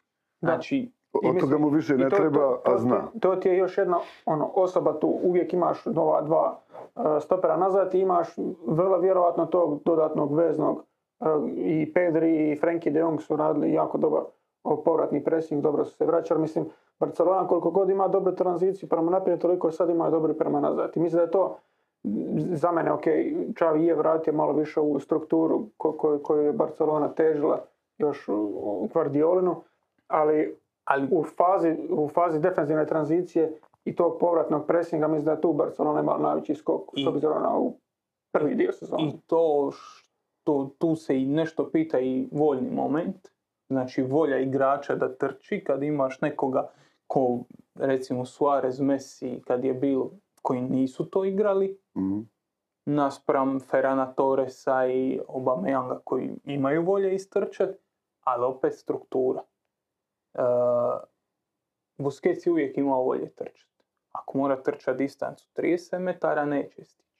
Ako mora trčati distancu 5 metara, stiće. Ista stvar je za, za Pedrija, koji da brani 40 metara prostora, vjerojatno ne bi stigao. Ma mislim, to ne može niko braniti. E, vjerojatno bi svi govorili, ajme vidi kako je dobar je on tehnički, ali ne može on pokri prostor. Ali kad imaš dobru strukturu, kad imaš i kad si ti izgubio loptu, kad si ti tu, visoko, kad, kad je igrač tvoj 3 metra od tebe, kad je drugi 10 metara od tebe, kad ste vi tu da napravite taj ili povratni pressing ili pritisak na loptu izgubljenu, onda imaš posjed, održavaš tu e, strukturu, non stop manipuliraš suparnikom, guraš ga gore. Da se sad vratimo na Hajduk, zašto su te četiri e, Kalinićeve lopte važne? Osvojene. Jer ti pokazuju da imaš igrača koji ti je dio te strukture. Imaš nekoga ko nešto radi na terenu. I zašto je problem bila ona Istra kad nije bilo te strukture i zašto je Istra s lakoćom imala 60% lopte protiv Hajduka. Zbog toga što si ima igrača koji niti se uklopio u strukturu, niti imao mo- voljni moment.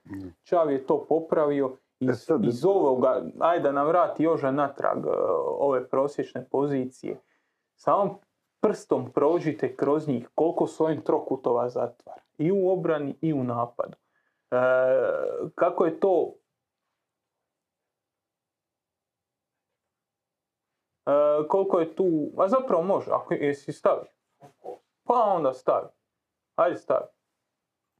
Znači, Joža je pitao, će ostaviti Mihin screenshot s teleskopom. A nisam ga poslao pa zato. Ne taj drugi. Ovo je, o- ovo je gospoda iz Reala, evo ovaj. Znači evo tu imamo situaciju da je lopta kod lijevog beka, imamo Pedrija koji je označen zvijezdicom i lijevi bek tu ima opcije, ima dva trokuta koja može razigrati. Pa čak da i promaši Pedrija ili da Pedri loše primi loptu, tu si opet da napraviš ono šta se zove defanzivni trokut, da imaš jednoga što ide u pritisak, jednoga šta osigurava promjenu strane i jednoga šta mu čuva leđa. Znači imaš sve, imaš strukturu, ima, vidimo na drugoj strani još jedan trokut, pa kad taj Pedri primi loptu može roknut na drugu stranu, imaš apsolutnu kontrolu zbivanja na terenu. Ne trebaš biti obrambeni geni, niti trebaš biti makelele da igraš, a sad, ajde sad nam vrati onaj prvi. Prvi, prvi screen. Evo vidimo tu uh, krosa s loptom koji evo imamo Kasemira na distanci da mu može plesku. Znači doslovno ga može udariti šamarom koliko mu je blizu. Šta, da igra s njim? Nema smisla. Kako je to prva asocijacija kad vidiš dvojicu blizu? Aha, Dobro. Dalje. to je apsolutno prva. Ako, ako ti mogu plje- plesku, biži od mene. Znači, to je ta situacija, vidimo e, Modrića gori lijevo na vrhu romba i vidimo e, Feda Valverde ako isto gori visoko. Tu su dva igrača Barcelone na linijama dodavanja. Mhm. Ne možeš doći loptom od krosa do Modrića ako tu loptu ne digneš spoda. Ako je digneš spoda, ovaj, dovoljno je vremena da mu ovaj uđe u duel. Mislim, ne, ne, ne, zaista je bilo teško očekivati da, da, će, da će Ancelotti napraviti takav, takvu fatalnu pogrešku iz koje, znaš, ono, to bilo samo koprcanje u, u, u živom blatu. Ali, da li se nazire, ovo što pričaš, malo izgleda tako, da li se nazire nekakav, nekakva Čavijeva Barcelona? Jel Pedro Čavijev Čavi?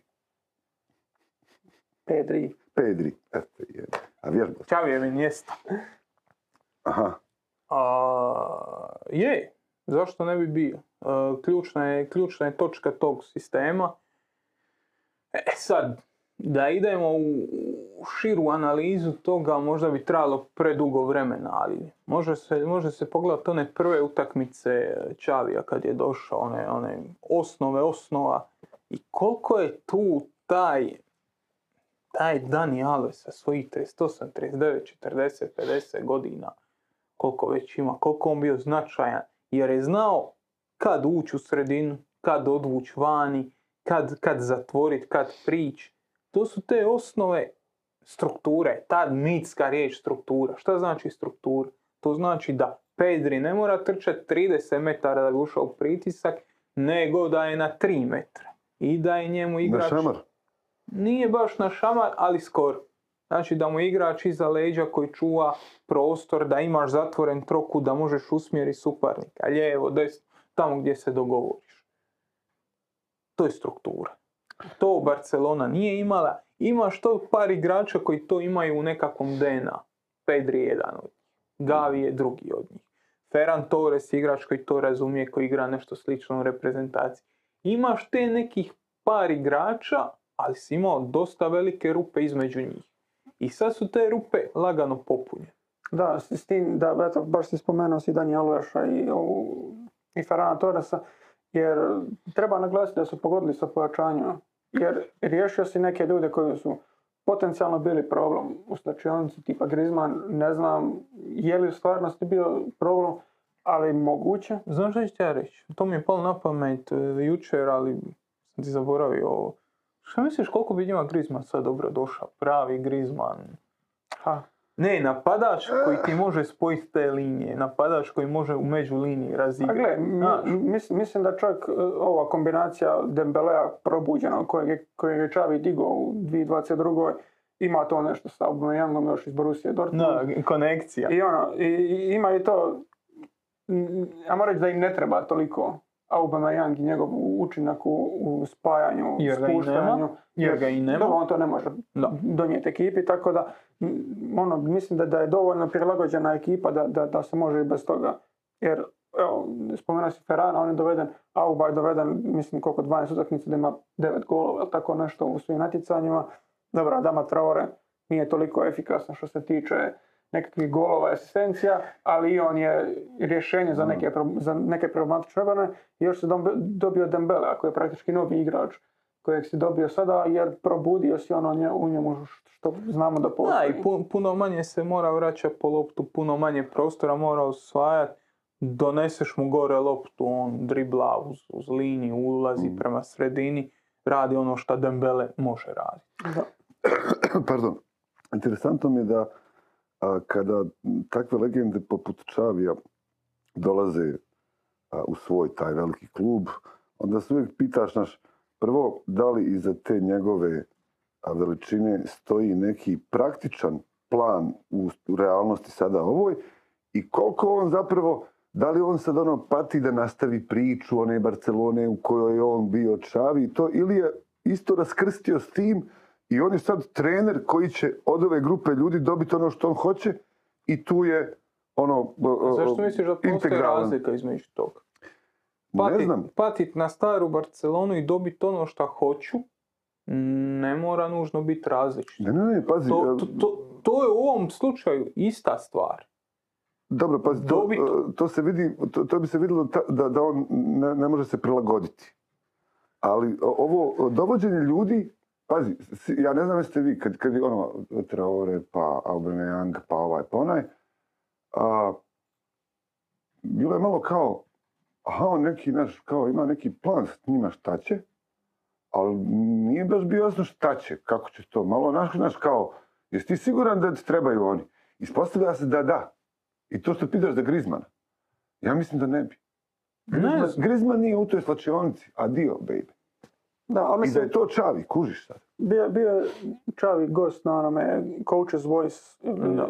i mislim da ti, da, da dovoljno je to pogledat da, da bi shvatio koliko on uh, kuži ne samo svoju rolu koju ima u Barceloni, nego koliko kuži cijeli taj I sve sustav. ostale role. Da. I ono, znači- ka- kako doći do nečega i ona igra na trećeg čovjeka i ka- kako sve funkcionira na, na račun toga zašto su ti trokuti bitni i to.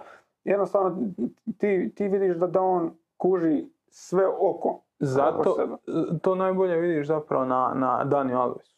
Kad Dani Alves dođe i u prvoj utakmici, doslovno u prvoj utakmici, radi kon- e, korekcije prema, prema Frankiju de Jongu i zove ga da priđe i onda kad mu ovaj priđe u sljedećoj akciji ga tjera dalje jer su se promijenili uvjeti. Jer je to što Koda kaže. Trokut sad funkcionira, sad ne funkcionira. Ne po- Moraš naučiti čitati igru. Samo jedno, jednu, jednu stvar da primijetim. Mi sad ovo prvenstvo i ovo iduće prvenstvo do svjetskog prvenstva koje je na jesen, ima malo, o, tu poremećene su ove. Jel tako? Pa Malo da. Ovo završit će ovo prvenstvo ranije nego što bi t- bilo Počet će i počet će, počet će drugo. Da li to više što misliš paše Čavi u Barceloni ili Realu? Jer ja mislim da mi ono, do Katra mogli uh, vidjeti obrnutu situaciju, odnosno Čavi će ubiti. Oni će ubijati iduće sezone. I neka, mislim, treb, volim Ne, da je Barcelona jaka. Daleko, daleko je ovo od gotovog proizvoda.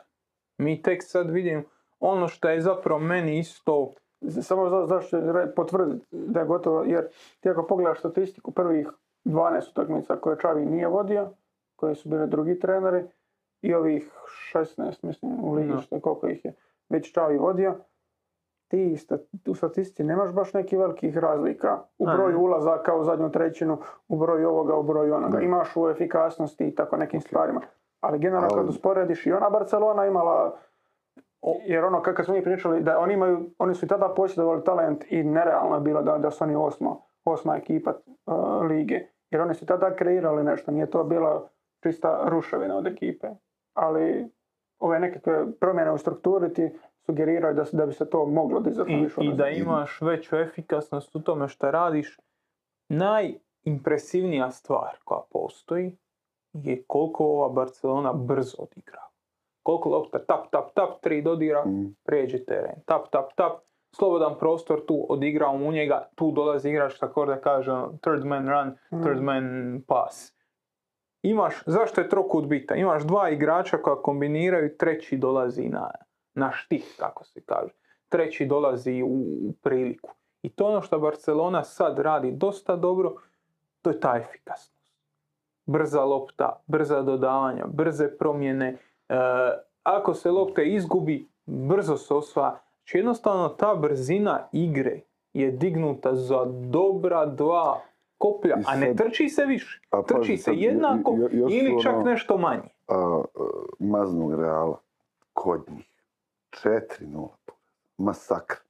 Dakle, sad su puni sebe i to zna nekad biti mimo ra- racionalnih razloga, dakle, ono, polako, nije on toliko, da ipak ima tu još posle i tako dalje, ali oni su sad ono 4-0, došli kući, 0 Pa i koliko utakmica, 10-11 utakmica bez poraza. Možda osvoje Europsku ligu. I ovo sad, ne, ne, ne, pazi, o, oni su sad, plasman u Ligu prvaka. Opa! nek uzmu još samo jed- još jednu, dvije, opet sad, to četiri, to, to, to neš moći zaustaviti. Zapamći, ja sam se rekao. Imaju minus 12 i utakmicu manje. Dobro, U to, najboljem slučaju minus 9, do kraja je 8 utakmica. Ma ja to, to, mislim da to uopće više nije to prvenstvo, da... da To je riješeno. To- Nije to, nego sad ove tekme, sad će to naš... Da li će nogometaši imati istu pauzu između ova dva prvenstva, kao inače? To si pitao. Odgovor, ne. Ne, kraće. Aha, dobro. Znaš, kad si star, onda treba malo više, više pauze treba. A kad si mlad, jedva čekaš, jebote. I kako bi oni mogli dočekati to? Ja, te, mislim, Mislim da, kažem, mislim da tu treba još puno, puno rada da ta Barcelona dođe na, na razinu na koju bi trebala doći. E, Da, jer mislim, ono, ako, ako si gleda utakmica sa Galata Sarajem, nije to toliko glatko izgledalo. Mislim, Ni najmanje, tre- treba, treba na- naglasiti koliko je Real bio. Ono, majko Isusa. ma, baš šta radiš, Karlo? Da. E, ono, ajde još da završimo, da se vratimo na to, pa da s time nešto. privodimo kraju, da se vratimo na ono što si rekao, ta njegova ideja povezanost Aha, sa da- starom sad- Barcelonom. Vidi, je li to neki nogomet se, Pep nogomet, ili- se, nogomet se vrti u nekakvim krugovima. Gdje svako toliko imaš nekakav bitan događaj koji promijeni paradigmu. Mhm. Zašto se Mourinho ne može vratiti na one svoje početne postavke iz e, Porta, odnosno zašto kad se vrati to ne funkcionira? Prošao rok. Prošao rok, A ne 2008. mora se- 2008. 2009. se događa veliki skok, to je pressing igra, paralelno Pep to radi u Barceloni sa brzim reposjedom i njemačka gegenpressing škola. Nogomet se u tom trenutku mijenja. Nogomet ide dalje, događa se kvantni skok u pristupu. Isto kao što se dogodio 90-ih sa Sakijem. Prije Sakija, poslije Sakija, Da. nogomet nije isti. Zonska obrana mijenja paradigmu. A jel ovdje sad ima nekih elemenata revolucije? Nema. E, pa to Ovo je samo ne čini mi se. Ovo je samo, ali ne samo kod, kod njega. Zašto on može se vratiti i osloniti na ono što je radio kod Pepa? Jer nogomet nije napravio revoluciju. Evoluiralo je. I sad, šta je još jedna bitna stvar, recimo konkretno kod Pedri. Zašto Pedri može ući u ovaj nogomet i izgledati ovako dobro, ovako mlad? Jer se za njega ništa nije promijenilo. Pionirima igra ovakav nogomet.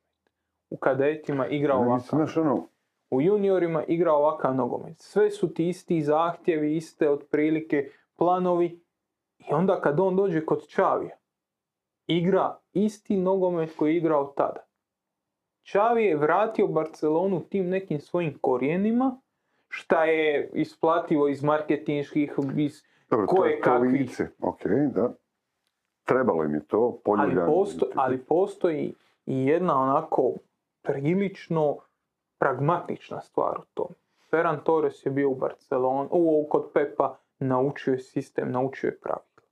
Imaš u obrani uh, Pikea, Busquetsa, koji su u drugim sistemima, u drugim paradigmama izgledali katastrofalno. Mhm. Sad znaju šta im je raditi Ne, ne spominje ih se. imaš starog čovjeka, mislim, čovjek ima 39 godina, Dobro, aj priču što starog čovjeka. stari, starac, e, Dani Alveš koji to odrađuje. Znači imaš dovoljno tih blokova na kojima možeš graditi taj sustav. E, taj sustav treba još nadograditi i dovesti ga na razinu da je on bulletproof. Da, jer ono- Još nije. Sjećaš se reakcije na ono kao, e, ovaj, mm, Čavi, ovoga, potpisao Dani. A joj, pa znaš, on kao vratio se u Barcelonu i sad će on dovesti tamo njega, ono, mumiju, kao ne bilo onda oni bili Barcelona kao što su bili u tvoje vrijeme, pa čovječe, Boži, i Fretu napravi. Dakle, a, znaš šta radi? Znaš šta radi? A kad imaš Pedrija i De Jonga i, i to ove nabrojane onako, znaš, da li pristujemo rođenju sile? Mislim, mislim da nije uopće, uopće bilo upitno, ali zna šta radi, mislim da, da je ona dobra stvar je da zna kako napraviti to. Zna Da. kako doći do toga što, što On zna šta želi. Sad, Nije to baš bilo koji klub.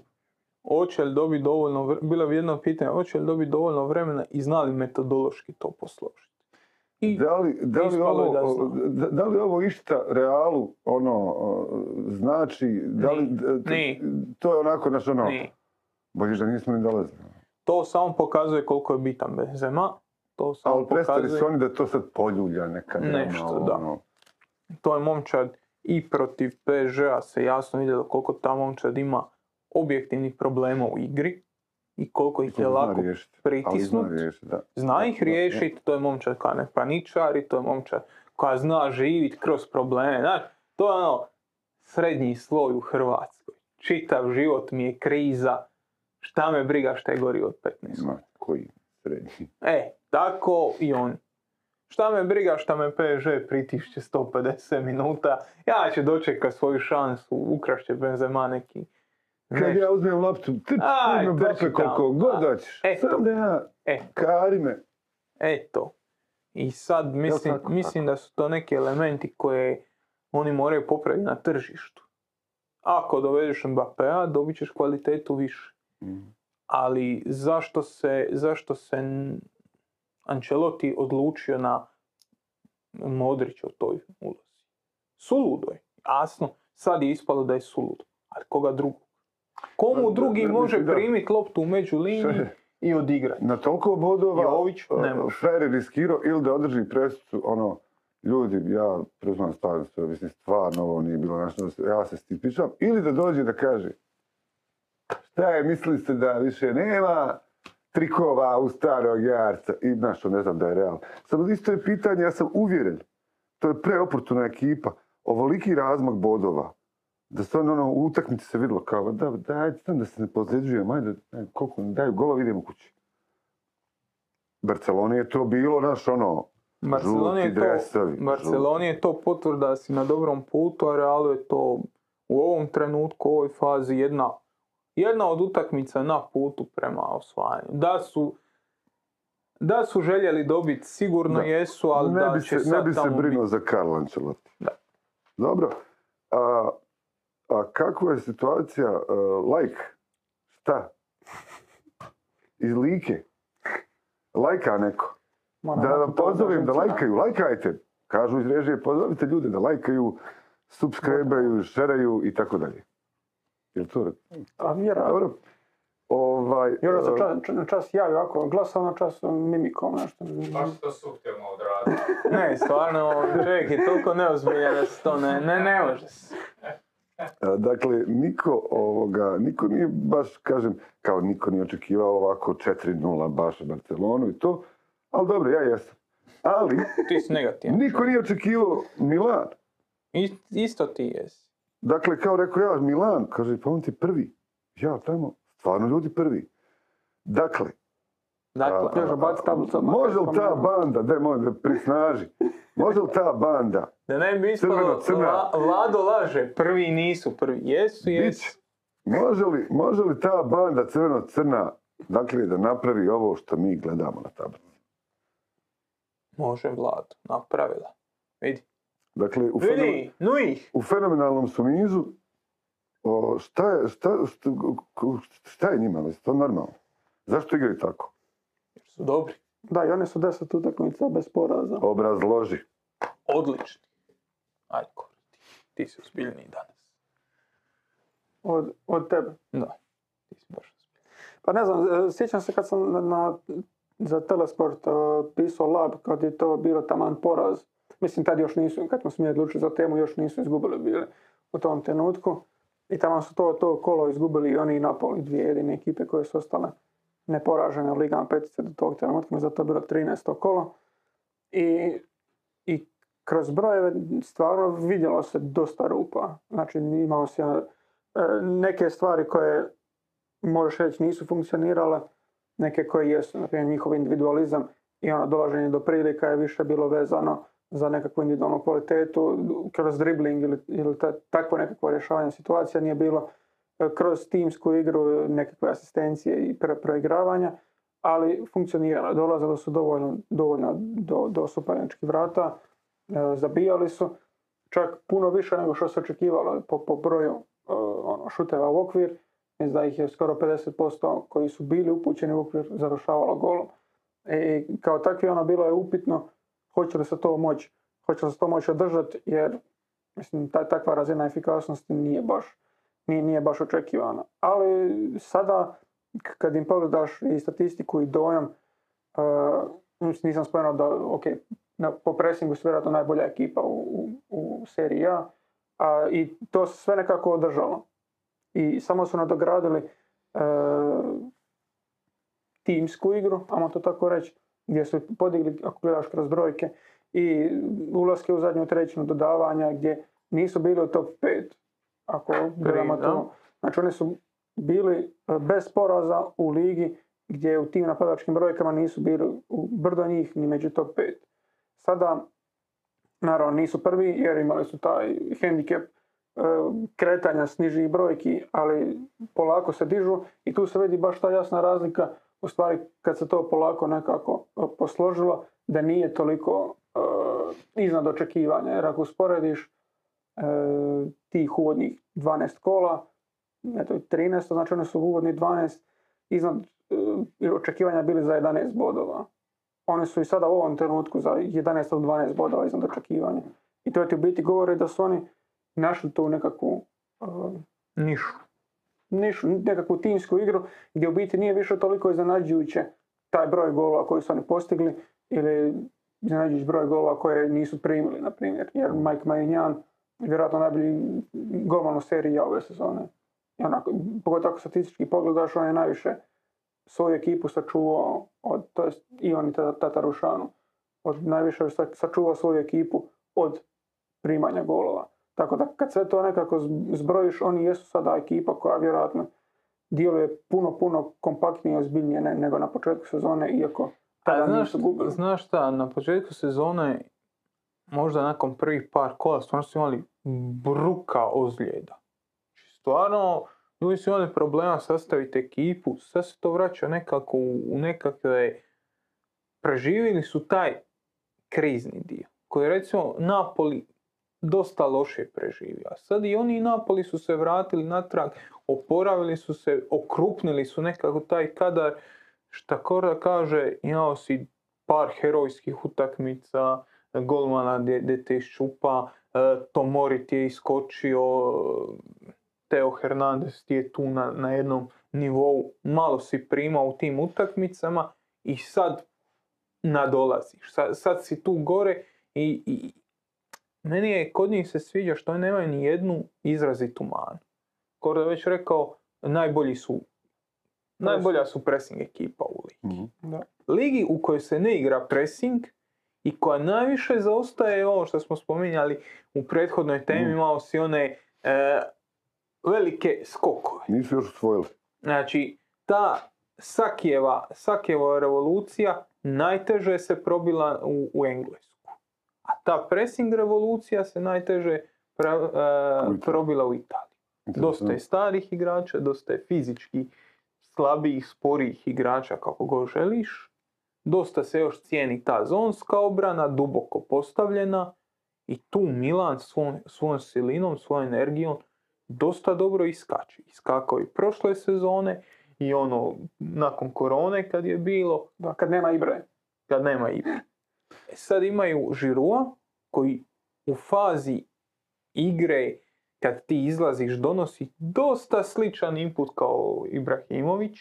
Dosta dobro ima taj Benzema efekt. Primim loptu, podijelim je lijevo, desno, ogradim je, pričekam je da svi dođete naprijed i onda mi igramo nešto naprijed.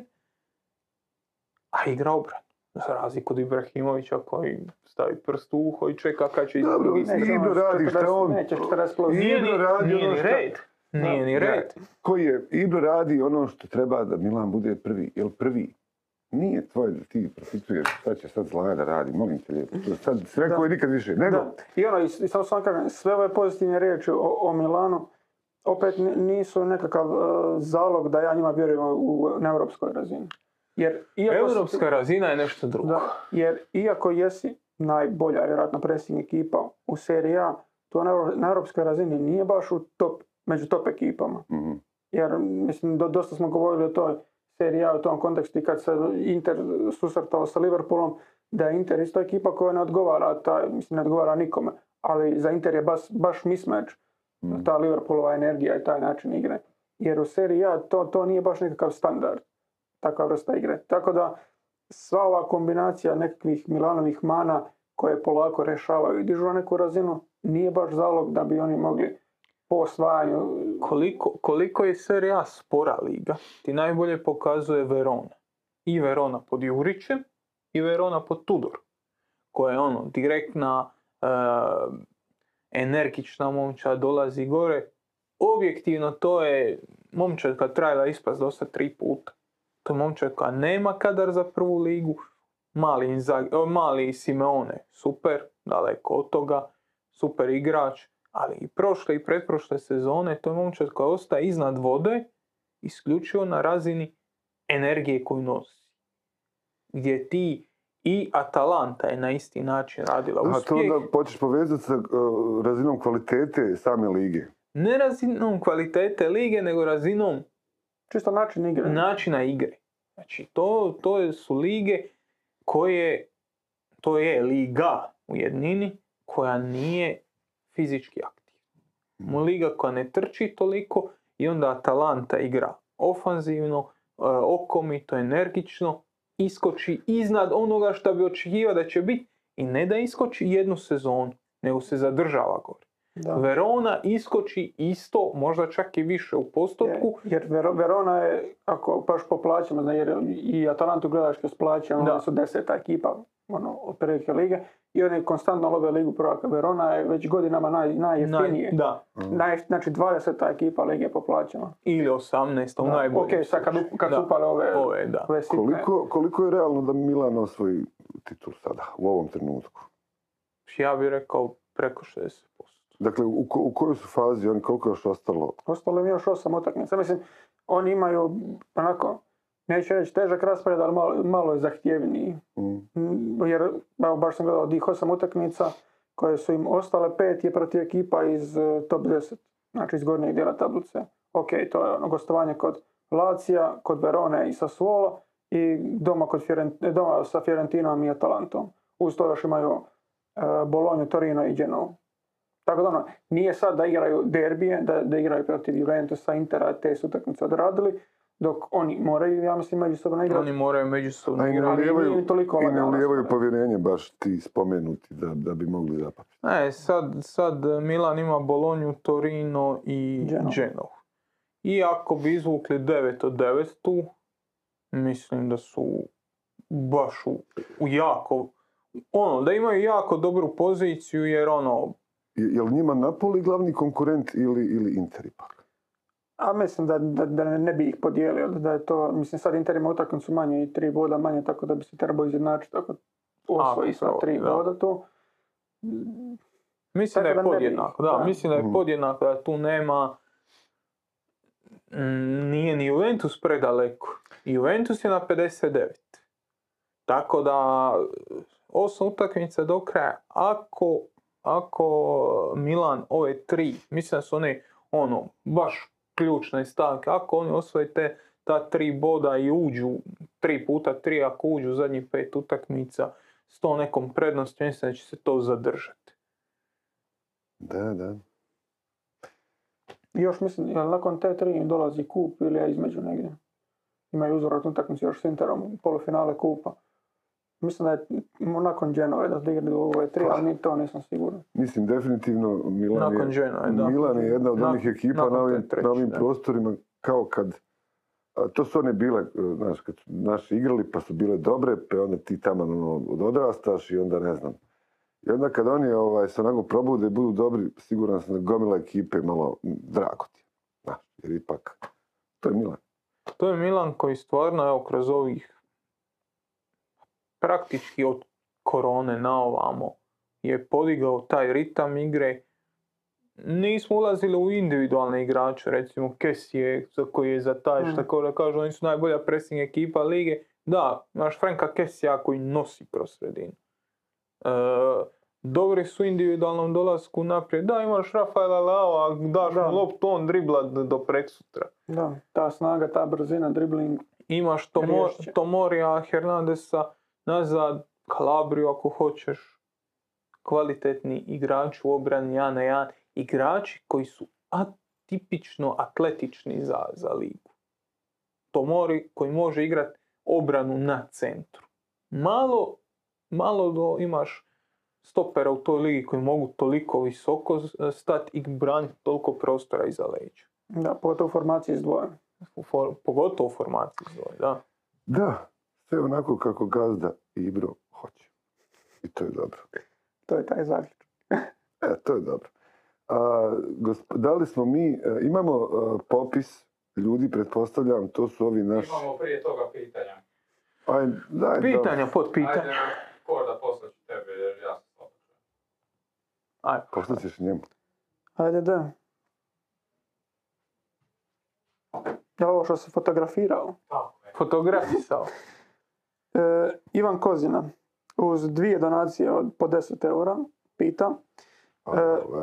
Griješi li Milan što navodno odustaje od Belotija, najbolji strelac Torina u povijesti, poznaje ligu, isporučuje 15 golova po sezoni, a uzima Origija ili Origija koji ne poznaje ligu igrač iz klupe.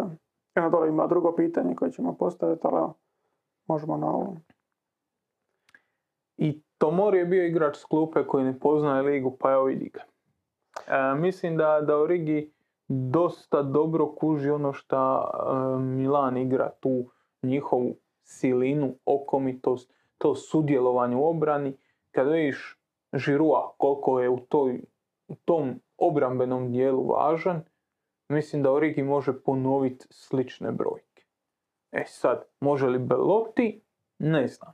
Belotti i Pogotovo Belotti kako izgleda ove sezone, ja bi odustao od njega. Ne, ne cijelu sezonu, ali kako, je, kako djeluje. dijelove sezone. I to ti je taj element e, energije. godina. Ma ne toliko puno.